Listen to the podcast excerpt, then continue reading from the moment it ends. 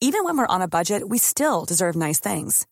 Quince is a place to scoop up stunning high-end goods for fifty to eighty percent less than similar brands.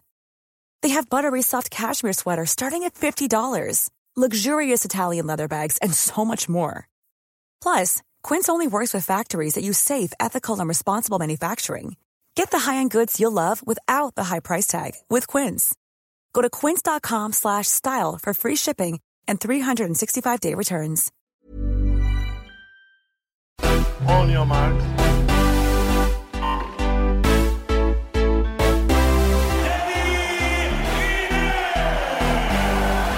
Salut à tous, tout au long des J O, l'heure olympique a reçu des médaillés français. Aujourd'hui, je vous propose de vous replonger dans les meilleurs passages des invités du podcast.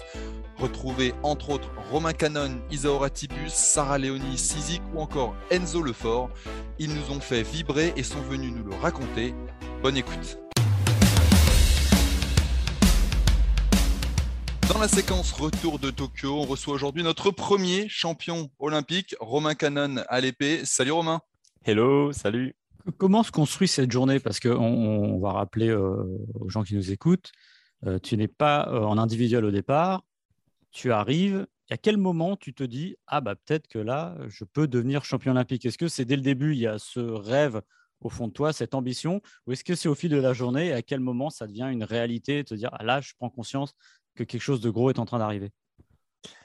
Ben, je pense que quoi qu'il se passe, euh, déjà atteindre, euh, aller aux Jeux, en fait, ça montre que tu t'es entraîné pour gagner les Jeux. Euh, ça, c'est, c'est un truc euh, qu'il faut prendre en compte parce que voilà, on a beau avoir un classement, euh, tout le monde, en fait, euh, le jour J peut gagner euh, les Jeux. On, on, on le voit, c'est un peu la magie des Jeux.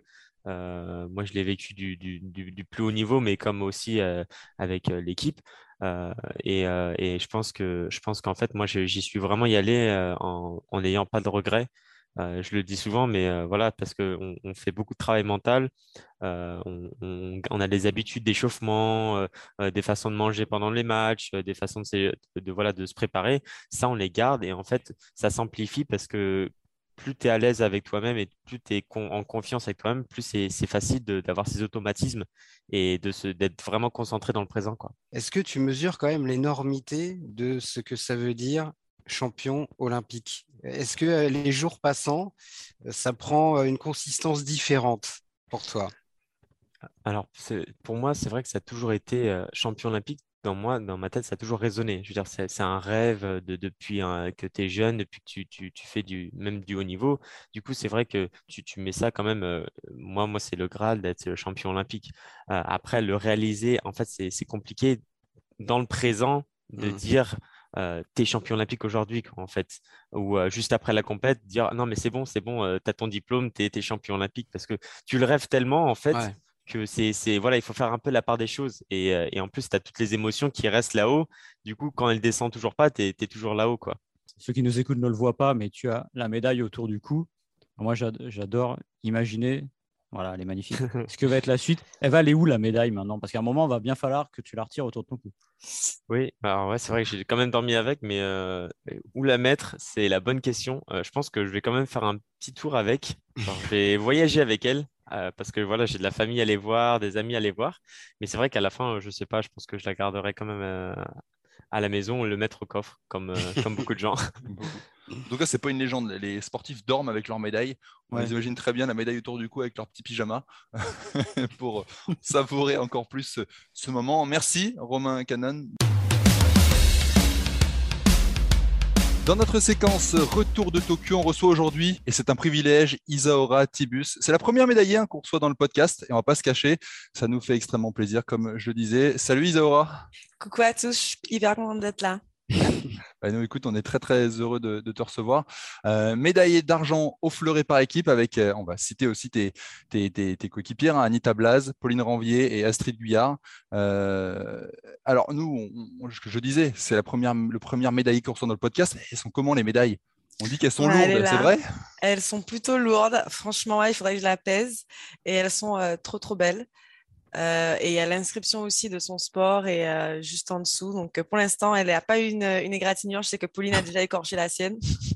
Donc, je vais essayer de la préserver. Non, elle est trop belle. Je suis trop contente. Et depuis que vous l'avez eu autour du cou pour la première fois, vous ne l'avez pas quittée, j'imagine. J'ai dormi avec, euh, je me suis couchée avec. Non, si, si, on l'a quand même quittée. Et puis, ce que j'aime bien, c'est aussi la passer aux autres, la voir, enfin, quand ils la voient et qu'ils la prennent dans leurs dans leur mains et tout, c'est un peu euh, partager la victoire avec eux. Donc, euh, donc elle a déjà euh, passé pas mal de mains. Ça fait pas un surplus bagage dans, dans l'avion, ça, avec le poids que ça pèse? Ah non, je la mets pas, je la garde dans mon sac à dos. Tu, ouais. tu la mets pas en soute, ouais. Ah ouais, non, ça je la mets pas en soute, c'est mort. Donc on le rappelle, hein, cette, cette finale malheureusement perdue face à la Russie assez nettement. Euh, à, à l'issue de la, de la finale, euh, tu as déclaré: avec le recul, on saura savourer cette médaille. Est-ce que c'est le cas désormais? euh, Oui. Oui, parce que bon, forcément, sur le moment, on est déçu et on, on se dit qu'on aurait pu faire mieux. Euh, on n'a pas pu s'exprimer complètement et euh, on aurait pu, je pense, avoir un combat un peu plus serré en tout cas et, et, euh, et, euh, et leur donner plus de difficultés. Par contre, c'est, c'est très difficile d'avoir une médaille. Moi, je pars de ce principe-là. C'est très difficile d'aller au jeu et de, et de décrocher une médaille. Donc, euh, j'étais très, très fière de ce que les filles ont fourni comme, comme effort. On sortait euh, vraiment de loin en demi-finale. Donc, on a été arraché cette médaille et, et, et euh, y a beaucoup de fierté à l'avoir. Et, et euh, je suis très privilégiée de, d'être médaillée olympique. Maxime, Laurent? Oui, Ysaora, on, on a déjà beaucoup parlé, nous, dans le podcast de l'escrime, évidemment, tout au long de la semaine, et notamment euh, de vous, les filles du Fleuret. Et moi, j'ai eu l'occasion de dire à quel point j'étais très heureux euh, que vous ayez... j'allais dire enfin décrocher une médaille. Il faut le rappeler, c'est dans votre arme la première depuis mille neuf cent quatre-vingt-quatre à Los Angeles. Et moi, j'ai plusieurs questions par rapport à ça. D'abord, toi qui es dans cette équipe depuis quelques années maintenant, est-ce que cette image que le Fleuret féminin a un peu traîné pendant quelques années de maillon faible de l'équipe de France, est-ce que c'est quelque chose qui, qui t'a pesé? Moi, je sais que euh, j'ai le souvenir d'une interview avec Astrid Guyard avant les Jeux de Londres qui était très agacée par rapport à ça. Est-ce que toi, c'est quelque chose qui, qui t'a pesé ou même qui flottait même de manière un peu inconsciente comme ça sur, euh, sur le groupe? Ou est-ce qu'avec les médailles que vous avez eues, notamment au championnat du monde, plusieurs fois par équipe, parce que si c'est la première au jeu, ce n'est pas la première pour ce groupe, ou vous aviez déjà complètement évacué ça, vous, depuis longtemps? Euh, je pense que euh, quand on arrive dans un sport, il y a un héritage, il y a une histoire euh, avant nous euh, que du coup euh, dont on apprend, on s'approprie euh, les codes et on essaye d'en défaire un peu euh, euh, ce qu'il en est. Astrid, elle est là avant moi, donc mmh. elle a vraiment vécu euh, ça où c'était très difficile, où les conditions étaient complètement différentes pour le Fleuret féminin, elles étaient vraiment sous-estimées, elles n'avaient pas les mêmes opportunités, les mêmes moyens pour y arriver, les mêmes coachs, et puis euh, même euh, dans la mentalité, euh, elles étaient vraiment très mal perçues. Donc je suis arrivée à ce moment-là en deux mille neuf dans une équipe qui était quand même... Euh, psychologiquement déjà atteinte par, ben par euh, tous ces, enfin, ces préconçus euh, qu'elle, qu'elle traînait et ces bagages qu'elle traînait. Donc, il a fallu faire un, un, un gros travail, je pense, un gros travail pour, euh, pour construire cette équipe d'aujourd'hui. On en discute des fois aussi avec Pauline. Elle est arrivée des années un peu plus tard où elle n'a pas connu ça. Et justement, elle a connu une équipe déjà qui, euh, qui véhiculait de l'espoir, puisque à Londres, on n'était pas censé se qualifier quand moi, je rentre dans l'équipe. Et euh, il y avait très, très peu de chances de se qualifier. On se qualifie sur la dernière épreuve qualificative, donc c'était très dur. Et ça, je pense que ça envoie un message fort aux générations euh, d'après en disant que c'est possible de se qualifier. Donc quand Pauline, elle arrive, elle se dit pas euh, c'est impossible ouais. de se qualifier par l'équipe. Elle se dit moi je peux me qualifier et je peux aller chercher une médaille. Et du coup entre Rio et euh, Et, euh, et maintenant Tokyo, ce qu'on a vraiment vraiment travaillé, c'est, euh, c'est aller chercher cette confiance, euh, aller euh, créer un collectif. Donc c'est avec les filles, mais c'est avec le staff, mmh. c'est avec tous ceux qui nous entourent, la fédération qui a commencé à croire en nous. Donc on a fait nos preuves et c'est vrai que c'est pas toujours le cas d'arriver sur les Jeux Olympiques et de pouvoir euh, obtenir ce ce pour quoi on est venu, ce, ce pour quoi on s'est battu et ce qu'on mérite, en fait, parce qu'on a été, euh, ben, on a été à un moment des numéro une mondiale, mais il fallait le montrer sur le jour J, et on l'a fait, et ça, c'est aussi difficile. Donc, euh, donc une grosse histoire euh, du Fleuret féminin. Il y a plein d'athlètes qui ont été euh, magnifiques et qui n'ont pas eu cette médaille, mais elles ont toutes contribué, en tout cas, à faire en sorte que notre arme, elle progresse, et qu'elle, euh, qu'elle en est là euh, aujourd'hui. Alors, moi, je voulais revenir sur un autre moment fort de, de cette journée-là, évidemment, la demi-finale. C'était très, très mal embarqué. Vous êtes mené vingt-quatre à douze, si je ne m'abuse. Oui. Je veux savoir qu'est-ce qui passe dans vos têtes à ce moment-là, comment on se, se remet d'aplomb, parce qu'il y a douze touches d'écart, et puis que vous nous racontiez aussi la toute fin de cette demi-finale. Euh... Alors, c'est vrai qu'on entame mal le match. Et il y a un moment donné, dans le match, où je vois les filles baisser la tête un peu en se disant euh, pff, on passe à côté. Et euh, à ce moment-là, moi, je, ce que je me dis, c'est, c'est pas euh, qu'on peut remonter ou pour, qu'on peut gagner ou quoi que ce soit. Ce que je me dis, que c'est que c'est hors de question qu'on sorte de ce match-là et qu'on ne se soit pas battu et qu'on n'y ait pas cru jusqu'au bout. Et euh, c'est ce que je dis aux filles euh, sur, euh, sur le banc. Je regarde aussi euh, l'ordre des matchs. Et, euh, et je réalise les relais qui vont, qui vont suivre et je me dis que c'est vraiment, vraiment possible parce que euh, c'est un peu euh, spécifique, mais en gros, je savais que sur, les filles avaient des clés sur les, les filles qu'elles allaient rencontrer sur les derniers relais et que moi, sur Ariana, sur le dernier relais, si on remontait, je pouvais faire euh, la différence.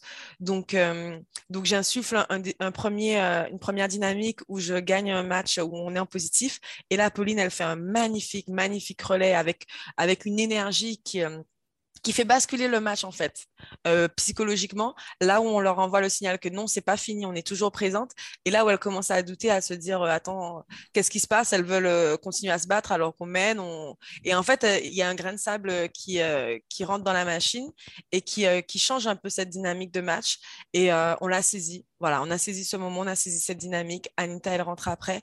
Alors, à un moment donné, elle recolle au sport. Gros signal également, même si elle perd son match, ça voulait dire que voilà, on est toutes là, on est toutes présentes. Et, euh, et moi, sur, sur mon dernier match, euh, ben, elles avaient fait le taf avant et je voulais, leur, je voulais le faire pour elles. Je voulais le faire aussi pour moi parce que j'ai été déçue des individuels. Il y avait plein de choses, plein d'émotions qui se, qui se mélangeaient en même temps. Euh, à Rio, je n'ai pas eu la chance d'avoir les équipes après euh, mon épreuve individuelle. Et je m'étais promis que le jour où on a les, les équipes à Tokyo, je donnerais vraiment euh, tout pour, euh, ben pour qu'on ait cette médaille. Et, euh, et après, je fais le vide, je rentre sur la piste. Et, euh, et voilà, j'ai regardé voilà. le match à nouveau hier soir parce que je ne me souvenais pas de tout, en fait. J'étais un peu dans cette zone où... Euh, Voilà, j'étais vraiment à fond dans le match. Et puis, je vois aussi mes yeux à la fin du match sur la dernière touche, psychopathe. Mais, mais oui, j'ai, j'ai cru sur chaque touche. Et aussi, dans le match, j'ai senti que, que j'avais trouvé la solution et qu'elle, elle doutait beaucoup. C'était un, un super moment. Merci, Ysaora, d'être passée dans Merci. l'heure olympique. Merci beaucoup. C'est un, un grand plaisir de t'avoir et on te souhaite le, le meilleur pour la suite. Salut. Samuel Kistori qui nous fait euh, l'amitié de venir euh, nous voir dans, dans, dans le podcast. Euh, Samuel qui revient tout juste hein, de, de Tokyo. Il a passé la nuit dans, dans l'avion et, euh, et, et voilà, il, il sort de l'avion, il vient nous voir à Eurosport pour, pour échanger un peu sur... Euh, bah, malheureusement, on aurait aimé le voir arriver avec une médaille autour du cou. Ça ne s'est pas passé exactement comme il voulait. Donc, Samuel Kistori, boxeur en moins de cinquante-sept kilos, qui s'est incliné malheureusement au point euh, d'entrée face à l'Américain Duke Ragan. Euh, Ça n'a pas été, ça n'a pas été aussi simple que, que, qu'on, qu'on aurait aimé. Euh, c'est une décision plutôt, plus ou moins controversée, Maxime ? Bah oui, oui, oui. Et j'ai, j'ai envie de dire, déjà, j'ai envie d'avoir le sentiment de Samuel sur ce, sur ce combat parce qu'on a senti après, après le combat que tu étais vraiment, évidemment, très déçu et qu'il y avait une part d'injustice dans cette décision. Mais il y a vraiment une part d'injustice. Le problème, c'est que, voilà, premier round, ok, je lui donne et je perds, mais pas les deux et trois. C'est impossible que le deux et trois... Euh... que tu peux, on peut me donner trois deux et le dernier on me donne quatre un, c'est incompréhensible. Normalement le dernier on va me donner cinq zéro, mais et du coup il y a un arbitre qui lui donne gagnant sur tous les rounds, l'Argentin, mais ce qui est, ce que je comprends pas et que voilà, pour moi c'est, ça me dégoûte un peu de la boxe amateur et voilà, maintenant il faut faire face, faut, on est dans le présent, on n'est plus dans le passé et il faut, faut aller de l'avant. T'as croisé quand même du monde un peu dans le village olympique. Dis-nous ouais. un peu les, les stars que t'as vues. Djokovic, Djokovic. Euh, t'as pris des photos ou pas ? Non, j'ai pas pris. De... En fait, j'arrive, j'arrive pas à voir la personne et lui dire ouais, je vais faire une photo ouais. avec toi. En fait, c'est tellement, il y a tellement de, de personnes, tellement de personnalités que on voit les Kevin Durant, euh, on voit des, euh, on voit des, des, des Gignac, on voit des Thauvins. Euh, Des gens que tu vois, que tu vas pas voir euh, d'habitude, tu vois, qu'on verra, qu'on verra jamais ou comme ça. Donc euh, non, c'est clair. Euh, on voit d'autres personnalités et c'est très bien. C'est, c'est, les Jeux Olympiques, c'est ça aussi. C'est, c'est sûr que croiser à la cantine euh, Djokovic, Gignac et Kevin Durant, ça arrive pas tous les jours. En tout cas, c'est pas la cantine d'Eurosport, ça. J'ai jamais vu ça, moi. Tu as quand même un peu échangé avec certains athlètes français. Tu as pu quand même euh, parler oui, avec eux. Oui, avec Clarisse et Samir Aït Saïd, parce que je les connais aussi. Euh... on arrive à échanger. J'ai vu, il y a eu un, un nageur qui m'a parlé aussi, euh, qui m'a dit j'ai vu ton combat, je comprends pas comment ça se fait. Donc euh, non, on, on échange avec les autres sports, on essaie de savoir quand ils vont commencer la compétition, pour savoir quand ils passent, quand ils passent à la télé, et comme ils passent à la télé, comme c'est l'équipe de France, on est obligé de les soutenir. Pour nous, euh, voilà, on veut ramener le plus de médailles. Euh, je suis désolé de ne pas avoir ramené cette médaille parce que pour moi, euh, je, je voulais faire une médaille et, et ça me, comme j'ai dit, ça me, ça me désole. Merci Samuel Kistori qui, qui est un des premiers athlètes hein, qui rentre de, de Tokyo. Dans Retour de Tokyo aujourd'hui, on fait encore plus fort que les autres jours. On a déjà reçu une médaille d'argent avec Ysaora Thibus, un champion olympique avec Romain Cannone. Là, on reçoit une double médaillée olympique, or et argent autour du cou. La judokate Sarah Leonie Cysique est avec nous. Salut Sarah Leonie. Salut. Il faut quand même en parler. Et comment on se relève d'une déception comme ça, justement? Est-ce que c'est un travail mental seul ou est-ce que évidemment il y a beaucoup de, de l'équipe derrière qui aide à se, à se relever du, de, de ce qui t'est arrivé en finale euh, en individuel? On rappelle que tu as été disqualifié pour avoir pris appui sur ta tête, euh, ce, qui est, ce qui est interdit hein, au judo. Et du coup, tu as, tu as bon, malheureusement euh, été disqualifié. Tu as euh, pris seulement la médaille d'argent.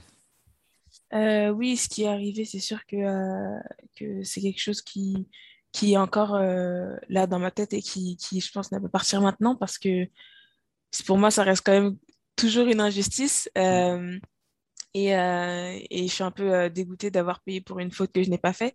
Mais, euh, mais c'est vrai que quand j'ai vu ma quand j'ai vu quand je suis montée sur le podium et quand j'ai vu ma médaille, euh, ça je me suis dit mais t'es quand même t'es quand même vice-championne olympique, donc c'est pas rien. Et et pour mes premiers jeux, vraiment, même si je m'attendais à la médaille d'or, euh, je n'ai pas du tout euh, repoussé cette médaille. Au contraire, je vais l'accueillir bras ouverts et et je me dis que c'était vraiment pas euh, c'est pas comme si j'étais tombée vraiment et que que j'avais perdu. Elle m'avait vraiment euh, dominé tout le match. Donc euh, vraiment, je me dis que c'est que du, que du plus sur la suite et j'ai hâte de, de, de Paris deux mille vingt-quatre. Et ça, ça t'a nourri justement cette injustice pour la, l'équipe, pas, pas pour l'épreuve par équipe? Oui, oui, c'est sûr que euh, moi, j'ai toujours dit que j'adorais les épreuves par équipe parce qu'on était vraiment tous ensemble, très soudés et que l'énergie que, que, qui s'en dégageait était vraiment euh, puissante, en tout cas pour l'équipe de France. Et, euh, et donc oui, j'avais hâte vraiment de combattre... Euh, Euh, comme j'ai dit, même après ma compète, j'aurais pu recombattre le jour d'après pour, euh, pour repartir pour les équipes. Donc euh, oui, c'est sûr que ça m'a nourri, ça m'a, ça m'a donné une force en plus. Il y a une image, j'aimerais revenir rapidement dessus. Euh, j'imagine qu'on t'en parle énormément. Quand euh, Teddy Riner gagne son, son combat, c'est toi qui dois apporter le, le point décisif à, la, à l'équipe. Et là, on le voit, il, il te prend, dans, il prend avec ses mains, il te prend dans sa, il prend ta tête, pardon, avec ses mains. Euh, il te dit quelque chose, il te, il te pose un, un baiser sur le front. À ce moment-là, c'est quoi ces mots de, d'encouragement? euh, C'est vrai que j'ai été surprise, mais, euh, mais dans un sens, ça ne m'a pas vraiment... Euh... Ça m'a pas vraiment surpris parce que c'était aussi... Euh, on était tellement contents, on, était tellement, on voulait tellement aller chercher cette médaille qu'ils voulaient... On s'est tous transmis cette énergie combat après combat en disant, voilà, ça y est, j'ai gagné mon combat, euh, c'est à toi maintenant, je te transmets cette énergie, et ainsi de suite. Et, euh, et c'est un peu ce qu'il m'a fait, c'est... Il m'a, il m'a bien sûr, il m'a dit, euh, vas-y, euh, lâche-toi, c'est, c'est, c'est ton combat, c'est ton moment, et, et, et fais-le pour nous, pour l'équipe. Et... Euh, Et euh, il m'a transmis cette énergie, vraiment, euh, cette force que, euh, dont on avait tous besoin pour, euh, pour aller chercher cette, euh, cette médaille. J'imagine que le, le moment où tu comprends que tu as gagné, que tu apportes ce, ce point décisif, ça doit être, au fond de soi, ça doit être incroyable, la sensation. Oh. euh, c'était vraiment... C'est... Des fois, on dit que les, les sportifs ils sont drogués à cause de, de l'adrénaline qu'on a quand, quand on combat. Et vraiment, euh, c'est... c'est... c'est cette joie vraiment quand j'ai vu le décompte sur zéro zéro et que vraiment on voulait d'être champion olympique, c'était une joie mais immense vraiment et, et je suis contente d'avoir quand même vécu ça parce que la frustration d'avoir perdu en finale, je ne l'ai pas, je l'ai pas vécu, de finir sur, sur, sur un combat gagné. Donc là, finir comme ça, c'était, c'était magistral et j'attendais ça vraiment avec impatience. Merci Sarah Leonie d'être Merci passée Léonie. Dans l'Heure Olympique. Euh, c'était un, un super moment et puis on te souhaite le meilleur pour la suite. Salut. Merci beaucoup. Dans notre séquence Retour de Tokyo, on accueille aujourd'hui Charlotte Hym, skateuse parisienne qui a disputé l'épreuve de street. Comment ça va Charlotte? Ça va bien, je viens de descendre de l'avion. Ça va, t'es pas trop euh, déphasée? Non, ça va parce que euh, au Japon, là, il est sept heures de plus, du coup, bah moi, c'est l'après-midi. Ok, on sait que le skate, c'était une, une première hein, au J O. Euh, tu découvrais donc, donc ça. Comment tu as comment tu as vécu ça? Bah, l'environnement des J O, c'était vraiment tout nouveau. Euh, vraiment, c'est quelque chose qu'on n'avait jamais vu, d'avoir autant de sportifs au même endroit. Le village, je ne m'attendais pas à ça. Il y avait plein de bâtiments avec euh, les drapeaux de chaque pays euh, sur chaque bâtiment. Tu rencontres beaucoup de monde, de plein de sports. Tu rencontres des stars. Tu rencontres, euh, tu vois vraiment beaucoup plus de monde que ce qu'on voit d'habitude euh, quand, lors des compétitions de skate. Après, le côté purement skate, quand on allait, on allait au skatepark en bus, on avait dix minutes de trajet. Et ben, ça ressemblait à toutes les compétitions qu'on a pu vivre. C'était... Euh, on avait le skatepark, on, pouvait, on avait une, un endroit où on pouvait se reposer, on pouvait manger, boire. Et puis après, on allait sur le skatepark, on skatait, on faisait nos entraînements. Puis la compétition, c'était le même format de compétition que ce qu'on a d'habitude. Du coup, c'était vraiment similaire à ce qu'on vit toujours. Et quand j'étais sur la compétition, je ne sentais pas que c'était vraiment différent par rapport à une autre compétition. Mais tout le, le général, tout l'alentour était totalement différent. Et c'était une très bonne expérience à vivre. Je ne savais pas que euh, des championnes pouvaient être aussi jeunes. Qu'est-ce qui explique une telle précocité dans ce sport? Parce qu'il faut quand même des, des années, j'allais dire, de, de préparation ouais. et d'entraînement. Et comment on devient champion olympique à treize ans, par exemple? euh, C'est vrai qu'il faut, faut beaucoup d'années. C'est très long pour apprendre le skate. Mais les trois, les trois jeunes que vous avez vues, elles ont toutes commencé très, très, très jeunes le skate. Et elles se sont beaucoup entraînées dans des skateparks dès le plus jeune âge. Alors qu'on est beaucoup de skateurs un peu plus âgés, avoir tous commencé dans la rue, être allés un petit peu plus... Euh, plus tard dans les skateparks, et c'est vrai qu'elles ont une façon de, de s'entraîner vraiment en skatepark. Elles ont tous le, les skateparks possibles, elles ont des, des barres de toutes les tailles, des petits obstacles pour apprendre, elles sont dans des écoles de skate, et donc elles ont progressé très très vite. Après, elles avaient sûrement une grande motivation, et il y a, y en a, faut se rendre compte aussi que leur gabarit leur permettent quand même de plus encaisser les chutes que nous, parce que dans le skate, on tombe forcément. Et là, si vous avez vu le, le skatepark des J O, il était quand même gros. Le, la grosse partie, c'était douze marches. Donc, douze marches, c'est quand même assez énorme. Et du coup, euh, moi, par exemple, j'avais un quota de chute. Je ne peux pas tomber plus de trois quatre fois dessus parce que sinon, le lendemain, je ne peux pas marcher. Alors qu'elle, bah, elle tombait toute la journée sur les douze marches. Elle se relevait. Le lendemain, elle skatait à un super niveau. Je pense que leur capacité de récupération, leur souplesse, leur légèreté, bah, ça les aide à, à pouvoir pousser plus loin. Parce que là, il y a beaucoup des adultes qui ont participé à cette finale ou, ou au qualif, qui auraient pu être favorites pour un podium, bah, qui étaient toutes blessées en fait. Merci Charlotte d'avoir euh, bah, merci à vous pour, pour l'invitation. Dans Retour de Tokyo, aujourd'hui, on reçoit Enzo Lefort, champion olympique au fleuret par équipe. Salut Enzo. Salut, salut. Ça fait plaisir de te voir. On est content de continuer notre série, de recevoir des champions et médailles olympiques. Euh, on t'aurait reçu il y a cinq ans, ça aurait été avec une médaille d'argent autour du cou. Cette fois-ci, c'est avec une médaille d'or. Euh, tu as gravi un échelon et j'imagine que ça, ça te remplit de joie. Ouais, ouais, c'est sûr. Euh, la médaille d'argent à Rio, c'était une médaille olympique. Si un jour on avait dit que j'allais être médaille olympique, je pense que je ne l'aurais jamais cru. Donc, euh, j'ai quand même savouré. Mais là, être sur le, le toit de l'Olympe, c'est, enfin, c'est un sentiment inexplicable. En fait, je peux, j'ai toujours pas réalisé. On est euh, quoi, à quarante-huit heures de notre titre. Je crois que je réalise toujours pas. Et, et pour parler de toi plus spécifiquement, dans cette finale, t'as, t'as été un, je crois que tu, mets, tu finis à dix-sept sept, je crois, sur, sur tes trois relais. Okay. Euh, et on a vraiment eu le sentiment que tu, que tu marchais sur l'eau. Vous avez tous apporté votre pierre à l'édifice, évidemment, mais on t'a senti là vraiment... Euh, très très très solide. Est-ce que tu as eu toi cette espèce de, je sais pas, de sentiment de plénitude un peu ou... Ouais, ouais, c'est, c'est sûr que avec, enfin, maintenant que vous m'en parlez, oui, c'est sûr que je, il y a des touches que je mettais, je me disais bon, ok, enfin, ok, c'est, c'est comme ça. C'est, en fait, je, je me voyais parfois trop loin, parfois trop près, puis en fait, ça, ça se goupillait. En fait, je... Parfois, j'ai l'impression de me voir un peu au ralenti. Et, et puis même, j'avais une certaine sérénité. D'habitude, je ne suis pas très à l'aise en défense. Là, vu qu'on ouais. était devant tout le temps, j'ai, j'ai accepté, mais limite en étant à l'aise, quoi, de défendre. Alors qu'en face, ils essayaient de m'agresser, quoi. Mais ouais, je savais que de toute façon, si je reculais, ça allait être difficile pour, pour eux de, de me toucher. Et après, euh, en allant vers l'avant, je ne me précipitais pas. Ouais, c'était... Euh... Je sais pas, après, je pense que j'ai puisé cette sérénité aussi dans mes, dans mes coéquipiers. C'est-à-dire qu'ils me rassuraient, ils, me, ils m'insufflaient de, de la confiance. Et, euh, et je pense que c'est ça qui fait notre force aussi, c'est qu'on est un groupe, on se connaît très bien les uns, les uns, les, chacun les uns des autres. Et on, on sait nos faiblesses, mais aussi nos forces. Et on sait comment insuffler de la confiance et, et comment remettre dans le droit chemin quand ça ne va pas, et cetera. Et, et je pense que c'est... Ouais, c'est, c'est, je pense qu'il y avait ce, ce groupe qui vit bien, qui insuffle cette sérénité, cette sérénité c'est, et c'est contagieux. Tu parles de sérénité, de plénitude. Est-ce qu'on profite, est-ce qu'on peut profiter d'une finale olympique quand on a pris une avance comme ça et de se dire, voilà, on y va tout droit? Est-ce que, ou sinon, il y a toujours le sentiment d'urgence qui dit, non, il faut conclure, voilà, tout simplement. Il y, a, il y a quand même ce sentiment d'urgence. En mmh. plus, on est, on est détraumatisé. On sort de Rio deux mille seize où on a, on a mené le, le match sur les Russes en finale tout du long et on se fait remonter sur le, l'avant-dernier relais. Donc euh, voilà, on a ce petit traumatisme qui était toujours présent dans, dans la tête. Et quand j'étais à trente-neuf, c'est quoi, c'est trente-neuf vingt-quatre, là, je me suis dit, OK, c'est ta dernière touche du relais. Kiff. Là, je me suis autorisé, je me suis autorisé à kiffer à ce moment-là. Et, euh, et Arwan, pareil, il, il rentre à quarante vingt-quatre. Et là, il se dit, ben ouais, je, je vais profiter un peu. Et, et, et, et c'est assez rare pour le signaler de, de, de, de gagner un, un, un match avec autant d'avance. Donc, euh, c'est, c'est, ça arrive tellement rarement que ouais, on, on a pu profiter un petit peu. Un petit dernier mot quand même, une anecdote ou quelque chose qui se passe dans le village, parce qu'on aime bien savoir un peu ce qu'il y a, les, les coulisses. Non, non, c'est une bulle. C'est ça. T'as vu des stars euh... dis-moi, dis-nous un peu. Ah ouais, ouais, oui. J'ai, j'ai croisé Novak Djokovic, mais euh, le pauvre, il ne euh, peut pas faire deux mètres à la cantine ouais. sans, sans se faire embêter. Donc, euh, moi, j'ai eu ma photo avec lui en, en deux mille douze, donc cette fois-ci, je l'ai, je l'ai laissé tranquille. Mais non, moi, je suis, je suis un grand fan de basket et j'ai croisé euh, Rui Hashimura, le, le japonais, euh, qui était porte-drapeau. Euh, du coup, j'ai pris une photo avec lui et, euh, et aussi euh, Allyson Felix.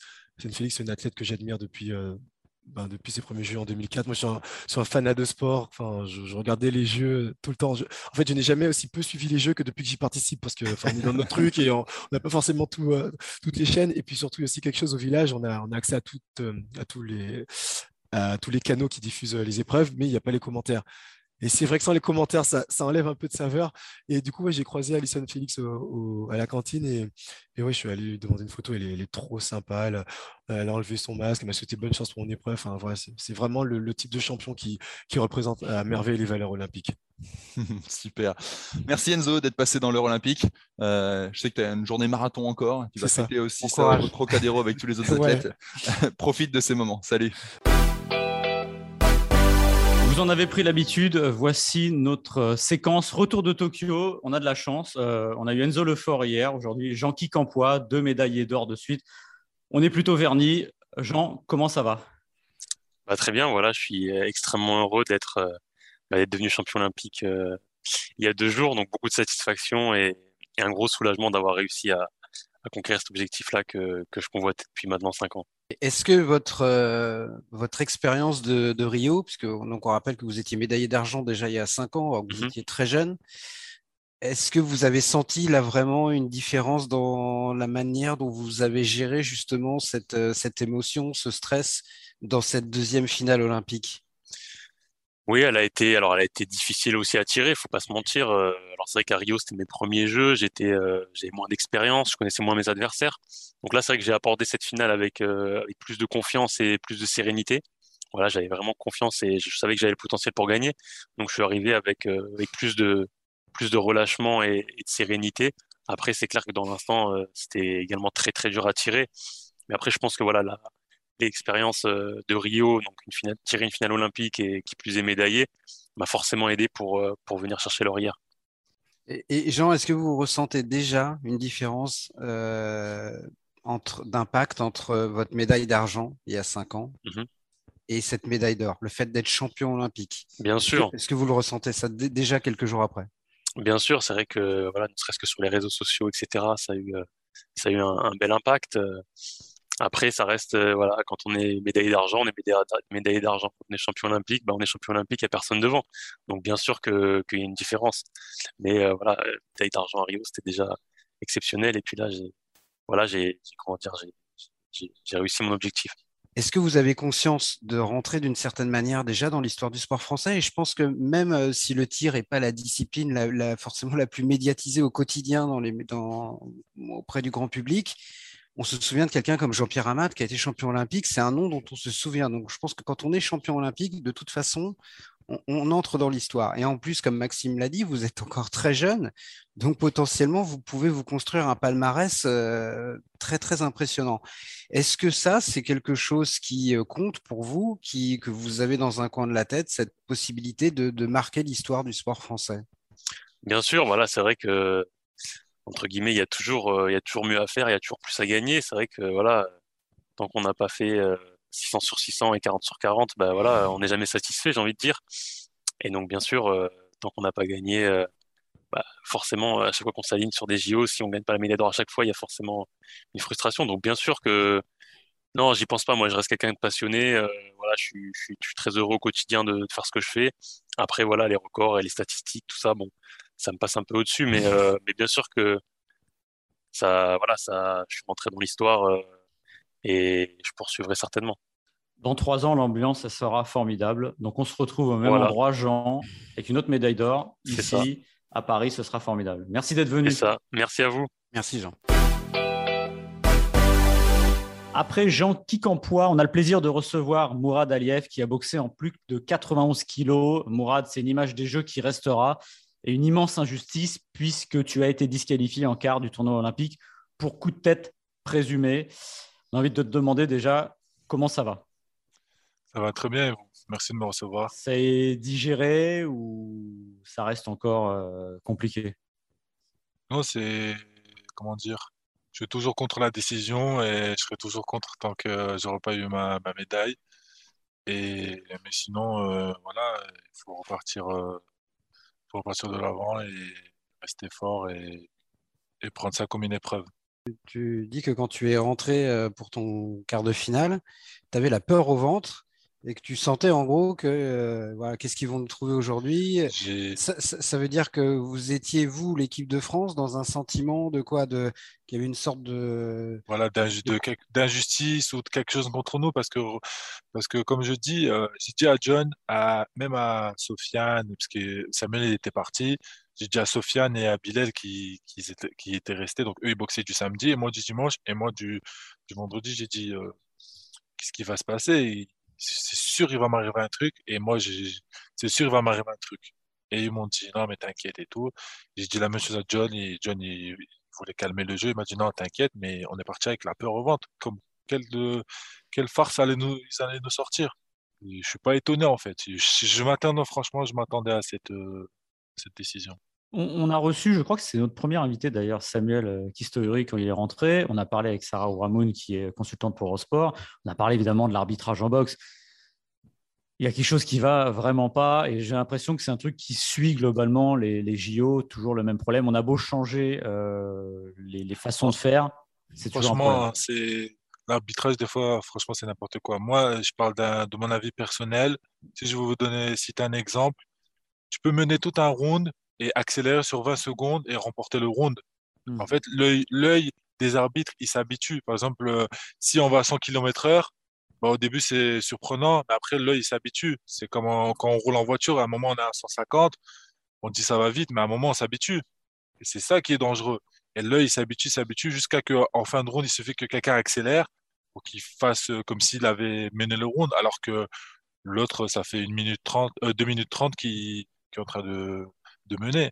C'est ces choses-là qui, voilà, qui sont à revoir parce qu'en plus, la, la boxe olympique, c'est, c'est un sport important. C'est, c'est un des sports où il y a plus, ça fait beaucoup de médailles. Et du coup, euh, du coup voilà, il faut revoir euh, tout ça.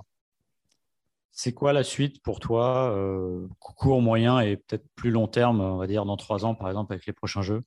Voilà, dans, comme je disais, euh, le, ça dépendra des propositions. Euh, Là, pour l'instant, euh, si on me propose de, de faire Paris, je serai toujours partant. Donc, euh, j'ai toujours une vengeance. Je voudrais, je veux minimum euh, le bronze, c'est cette médaille, euh, parce que les, les faire les Jeux Olympiques, c'est, c'est une quête pour chaque sportif. Tu peux être, euh, tu peux être champion du monde en, en pro, avoir toutes les ceintures, mais tu auras toujours cette envie d'avoir euh, la médaille olympique. Et moi, cette, cette option, elle est, elle est toujours, euh, toujours euh, à considérer. Mais sinon, euh, là, je vais prendre un peu de repos, étudier toutes les propositions et passer pro. Parce que là, c'est, c'est le meilleur moment. C'est, là, il faut que je m'exprime. Tout le monde a découvert Mourad Aliev. Et, et voilà, là, je vais, je vais montrer au monde entier qui je suis et faire une carrière euh, pro. Et, et voilà. Et en plus, nous, on a de la chance, on peut revenir euh, pour faire les Jeux. Ouais. Les pros, donc, euh, c'est, c'est parfait, quoi. Merci, merci Mourad. Euh, avant merci de se quitter, beaucoup. Je sais que Cyril voudrait bien essayer un petit round pour se tester à la boxe, je sais pas ce qu'il vaut, mais on va filmer, on aimerait bien voir ça. Ah, je, je suis pas sûr, je suis pas sûr. Je suis en vacances, je suis en vacances. Ah, bah, moi aussi, ça tombe bien. Oh, mais... La chance. Bon, merci beaucoup, c'est très très, merci très sympa. Merci, merci, merci, merci, merci, merci beaucoup de m'avoir reçu. Prenez soin de vous. C'est le moment de la séquence Retour de Tokyo. Aujourd'hui, c'est un immense honneur d'avoir Samir Aït Saïd parmi nous. Comment ça va, Samir ? Bonjour, bah écoutez, ça va, ça va très bien. Heureux d'être de retour en France, ça fait du bien. J'ai une autre question un peu de profane par rapport à ta finale et ta blessure. Un, un œil qui n'est pas avisé, comme le mien, je ne suis pas un spécialiste de la gymnastique. Quand je regarde ta finale, je ne vois pas que tu es diminué. Est-ce que tu peux nous expliquer en, en quoi ? Euh, sur quel mouvement, sur quel type de mouvement ça te pénalise cette blessure-là et, et, et, et qu'est-ce que ça te fait perdre en termes de points, ça, qu'est-ce que tu aurais pu faire comme performance si tu n'avais pas été blessé? Alors honnêtement, cette douleur, euh, je crois qu'elle a été pendant une minute, je ne sais pas combien a duré mon mouvement, mais cette douleur, elle a été euh, allez, de onze sur une échelle de dix. Ça a été horrible du début jusqu'à la fin. Quand mon coach me, me, me lève pour attraper les anneaux, au moment où je vais attraper les anneaux, poignard. Et là, j'ai commencé à me dire, ça va être très, très long. Ça va être très, très long.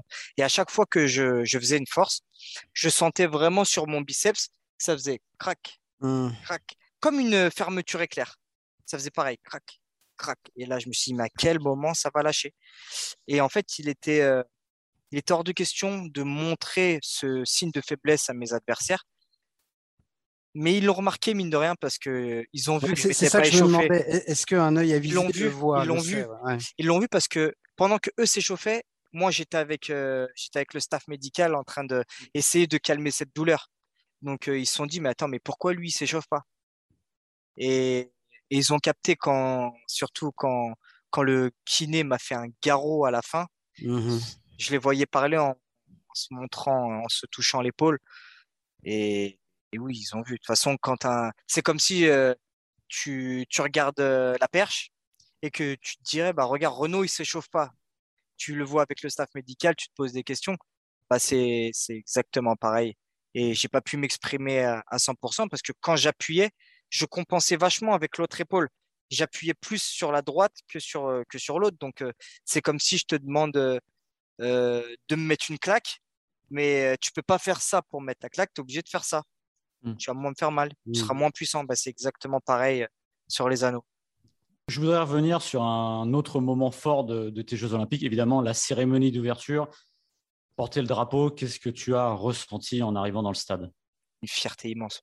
Je suis quelqu'un qui est très patriote et, et déjà porter le, le, le maillot de l'équipe de France, c'est, c'est un honneur. Alors là, porter le drapeau, défiler avec le drapeau, être porte-drapeau, c'est, c'est un pur kiff. On a, on a vécu euh, ce moment à fond, on a, on a adoré et on ne s'est pas pris la tête, ça a été vraiment bonne ambiance. On m'a chauffé pour en faire un salto, j'ai fait mon salto et, et ensuite de ça, on a fini en apothéose en, en chantant cette Marseillaise haut et fort euh, en plein milieu du stade, euh, du stade olympique, c'est, c'est énorme. J'avais une question sur le salto, justement. Je veux savoir s'il était prémédité. Donc, j'ai l'impression qu'il n'était pas prémédité, mais qu'on t'a bien chauffé. Non, je ne suis pas parti. Euh, je me, dans le bus, je ne me suis pas dit, bon, je vais faire un salto. Non, non, non. C'est, ça s'est fait tellement naturellement dans, dans l'ambiance, en fait. On était, au début, on se faisait un battle avec, euh, avec les Américains qui étaient juste devant. Ils chantaient tout ça. Et nous, on a chanté encore plus fort la Marseillaise. Voilà, en fait, c'était… Euh, bon, et quand on rentre, euh, vas-y, tu fais quoi, Sam? Tu fais un salto? Tu fais... Vous voulez que je fasse un salto? Je vais faire un salto, il n'y a pas de problème, il n'y a pas de problème. Non, non, ça a été vraiment bonne ambiance, rien de prémédité, tout à l'instinct. Ça a été franchement un, un moment magique, magique. Merci Samir, merci beaucoup d'être venu, immense plaisir. Euh, j'ai envie de te dire, on se retrouve ici dans trois ans, même, peut-être pas le même jour, mais à peu près le même moment, et avec, évidemment, la médaille. Oui, parce que là, j'ai la médaille en chocolat. C'est pour dans trois ans. Promis. Je parle Merci pas beaucoup, dans le vent. Samir. Merci, Merci beaucoup. Bientôt. Salut. Dans Retour de Tokyo, aujourd'hui, on reçoit Camille Lecointre et Aloïse Retornaz, médaillée de bronze en voile en quatre soixante-dix. Euh, Ça fait plaisir de vous recevoir. Vous êtes parmi les, les dernières qu'on reçoit. On a reçu beaucoup de, d'invités. Euh, une nouvelle médaille de bronze pour la voile. J'imagine que ça doit vous rendre hyper fiers. Ouais, c'est une super belle médaille. Euh, ben moi, c'est ma première médaille olympique. Camille, la deuxième. Mais ouais, c'est beaucoup de fierté, de, beaucoup d'émotions. Et euh, ça fait du bien de rentrer en France pour pouvoir fêter ça. Moi, j'ai une question un peu de... de Béotien. Je lis souvent, euh, avant la medal race, des, des, euh, des gens dire euh, « Nous, la medal race, c'est notre spécialité, on est très bon là-dedans. » Je sais que Charline Picon disait ça. Je crois que vous, vous aviez dit ça aussi, que c'était un de vos points forts. Euh, qu'est-ce qui différencie la medal race, en dehors du nombre de concurrents, de, de, des autres régates? Qu'est-ce qui est si différent? Bah, c'est hyper différent. Bah... Déjà, pour le nombre de concurrents, on n'est plus que dix, hein, donc ça change quand même beaucoup la manière de naviguer. Et puis, euh, la durée de la manche aussi, nous, une manche classique, ça dure entre cinquante minutes et une heure normalement. Là, c'est un format qui dure vingt minutes et surtout, les points, ils comptent double. Donc, euh, il y a vraiment un gros enjeu sur cette manche-là. Euh, nous, c'est vrai que c'est, c'est devenu, au fur et à mesure des années, dans notre équipage, un point fort parce que c'est une compétition où le, le stress est très important parce qu'il y a, enfin, c'est pour ça que ça s'appelle medal race, hein, les, les médailles, elles se décident vraiment sur cette manche-là. Et euh, ben, nous, on avait réussi à faire, à faire ce travail, de travailler pour, pour savoir naviguer proprement sous pression. Et euh, c'était devenu un point fort par rapport à nos zones concurrentes. Après, euh, chaque scénario de medal race est différent. Et c'est vrai que là, on était dans une position qui était très difficile parce que l'Anglaise avait beaucoup de points d'avance. Et pour elle, en fait, c'était très facile de, de nous contrôler, de nous marquer sans prendre de risque, en fait, pour sa, pour sa position. Donc, on va dire qu'on avait plutôt tout le monde contre nous, plutôt que... Enfin, on, on avait tous les gens qui voulaient que défendre leur place. Et euh, ben, nous, on est, on n'était pas dans la position la, la plus facile à gérer en, en termes de points. Ouais, vous étiez en tête, en fait, vu que les Anglaises étaient... assez confortable, vous étiez en ouais. tête de, la, de, l'autre, de l'autre course, quoi. Voilà, celle pour les médailles. Ouais. Et puis, hein, enfin, le fait que l'Anglaise ait beaucoup de points d'avance, on était vraiment euh, les personnes, pour elle, les plus dangereuses. Et donc, ça fait qu'on avait un bateau qui pouvait complètement dédier sa manche à, à essayer de nous faire rater. Ouais. vous, avez, vous avez vécu euh, plusieurs jours euh, au village olympique. On entend beaucoup de choses. Il y a pas mal d'athlètes qui sont venus nous raconter un petit peu les, les coulisses. Racontez-nous un peu, qui est-ce que vous avez croisé comme star, euh, comment ça, comment ça, comment ça marche? Déçu, hein. Ah bah alors.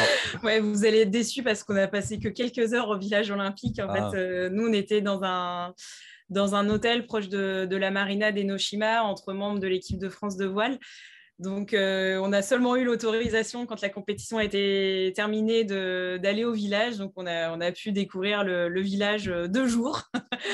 Voilà, et on a croisé quelques, quelques athlètes, mais pas, pas de grosses stars, hein, je crois, euh, à part les athlètes français, évidemment, encore en lice. Ça, c'est une, pe... ouais, vas-y, c'est une petite frustration, ça, de, d'être un petit peu en dehors de, du reste des athlètes, où, où vous avez un peu l'habitude souvent en voile, non ?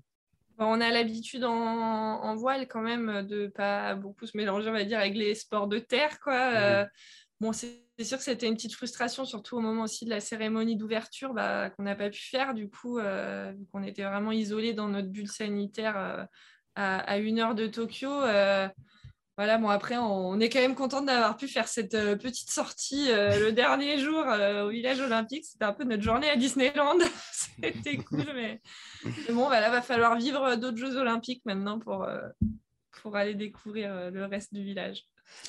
Ça tombe bien, c'est dans trois ans, à Paris deux mille vingt-quatre. Euh, on, on vous souhaite le meilleur. Je sais que vous allez repartir là dans vos familles euh, du côté de Brest pour fêter euh, vos médailles. Encore félicitations. Merci d'être venu dans l'heure olympique. Et puis, euh, on se dit à bientôt. Salut. À bientôt, merci. Merci, merci beaucoup. Dans Retour de Tokyo, aujourd'hui, on reçoit Florent Manaudou, médaillé d'argent sur cinquante mètres nage libre. Salut Florent. Salut. Est-ce que tu réalises, Florent, qu'avec ces trois médailles consécutives euh, sur cinquante mètres, tu as pris encore une autre place dans l'histoire de la natation française et même du sport français? Bah, je commence à en prendre conscience parce que tout le monde te le répète. Parce que tout le monde me le répète en fait. Après, euh, euh, quand on fait une, les jeux, on ne pense pas forcément aux jeux d'avant ou à ceux d'encore d'avant. Donc, euh, on se prépare pour la pour la compétition. On fait on fait du mieux possible. Quand on décroche une médaille, c'est incroyable. Mais euh, je pense que je ferai la, ré- la rétrospective de tout ça quand euh, quand j'arrêterai et, et je pourrais me dire bah ouais c'était c'était bien. Euh, j'ai fait, euh, j'ai fait cette médaille à, à ces Jeux, celle-ci à, à ceux-là. Et, euh, et je me rendrai peut-être un petit peu plus compte maintenant. Euh, euh, le retour en France ouais, me, fait, me fait prendre conscience que j'ai fait quelque chose de, de beau. Après, il y a plein de sports qui font, euh, plein de sportifs qui font des, des, des, de belles choses. Quand je pense aux volleyeurs ou handballeurs, que, juste pour parler d'aujourd'hui, c'est, euh, c'est vraiment grand. Est-ce que tu les as peut-être plus savourés encore ces Jeux? Je sais que tu avais dit qu'à Rio, tu avais peut-être pris moins de plaisir parce qu'à Londres, tu étais la divine surprise, tu étais l'outsider. À Rio, tu avais une énorme pancarte. Et je, je me souviens que tu avais dit que tu, tu avais moins apprécié. Là, comment tu les as vécus, ces Jeux ? Euh, en termes de, de compétition, euh, en termes d'émotion personnelle, c'était la, la, la, les, les, les plus beaux Jeux pour moi parce que les premiers, euh, c'était, c'était bien, mais, euh, mais j'étais jeune, je découvrais un petit peu tout ça et ça a toujours une, une saveur différente quand on en a fait plusieurs. Les deuxièmes, euh, c'est vrai que c'était un petit peu compliqué avec le statut de, de favori et là, se retrouver à trente ans euh, après un gros break et, euh, et un beau challenge en finale et en plus avec une médaille, c'est... Euh, Niveau émotionnel, c'était, c'était la plus belle chose que j'ai vécue, je pense, parce que, parce que le chemin était, était atypique, parce qu'il y a eu des moments de doute, il y a eu des moments de, de bonheur. Et, et, et ouais, c'était, c'était les plus beaux et, et ceux auxquels j'ai pris le plus de plaisir, où j'ai beaucoup souri aussi, on m'a vu beaucoup sourire. Et, et cette médaille d'argent est, est incroyable. À partir du moment où tu as décidé de revenir, quand est-ce que tu as senti que ton pari pouvait être gagnant? Est-ce qu'il y a eu, un, je sais pas, un moment clé ou ça a été quelque chose de très progressif? Comment tu as vécu ça? euh, bah, Le jour où j'ai décidé que je, que je voulais reprendre, c'est le jour où je me suis dit que c'était possible. Euh, après, il y a eu, dès la première compétition, un super temps où je me suis dit, bah, c'est bon, c'est, euh, c'est faisable, tu vas encore progresser et ça ira. Et ensuite, il y a eu des moments un petit peu plus, un petit peu plus compliqués où cette année, euh, chronométriquement, n'a pas été, euh, a pas été excellente, euh, où j'ai fait même cinquième au championnat d'Europe euh, il y a deux mois, je crois, ouais, à peu près deux mois. Et là, je me suis dit, bon, bah, relâche-toi, tu verras bien ce qui se passe, c'est les Jeux, ce sera une autre compétition. Et j'ai bien fait de, de l'aborder comme ça, parce qu'autrement, ça met trop de pression et, et s'entraîner des années et des années pour être en finale olympique et avoir peur de, de la nager, c'est, euh, c'est dommage. Et pour finir, la suite pour Florent Manaudou, c'est quoi maintenant alors? Bah, j'aimerais bien aller à Paris et être, être encore en finale à Paris et avoir ma chance pour avoir une quatrième médaille, j'espère. Ouais, ce serait pas mal. Ouais. L'heure olympique, c'est fini. Un grand merci aux équipes qui ont contribué au succès de ce podcast. Mes acolytes Maxime Dupuis et Laurent Vergne d'abord. Et tous les invités, journalistes, consultants, athlètes qui ont participé à cette belle aventure. Retrouvez tous nos podcasts sur eurosport point f r. À très vite.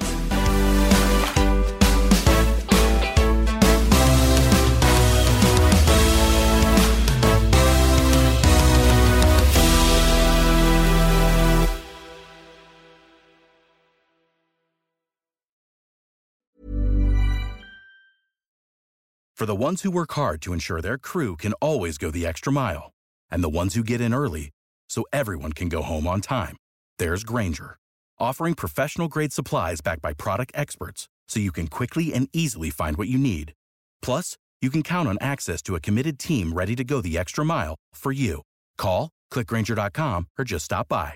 Grainger, for the ones who get it done.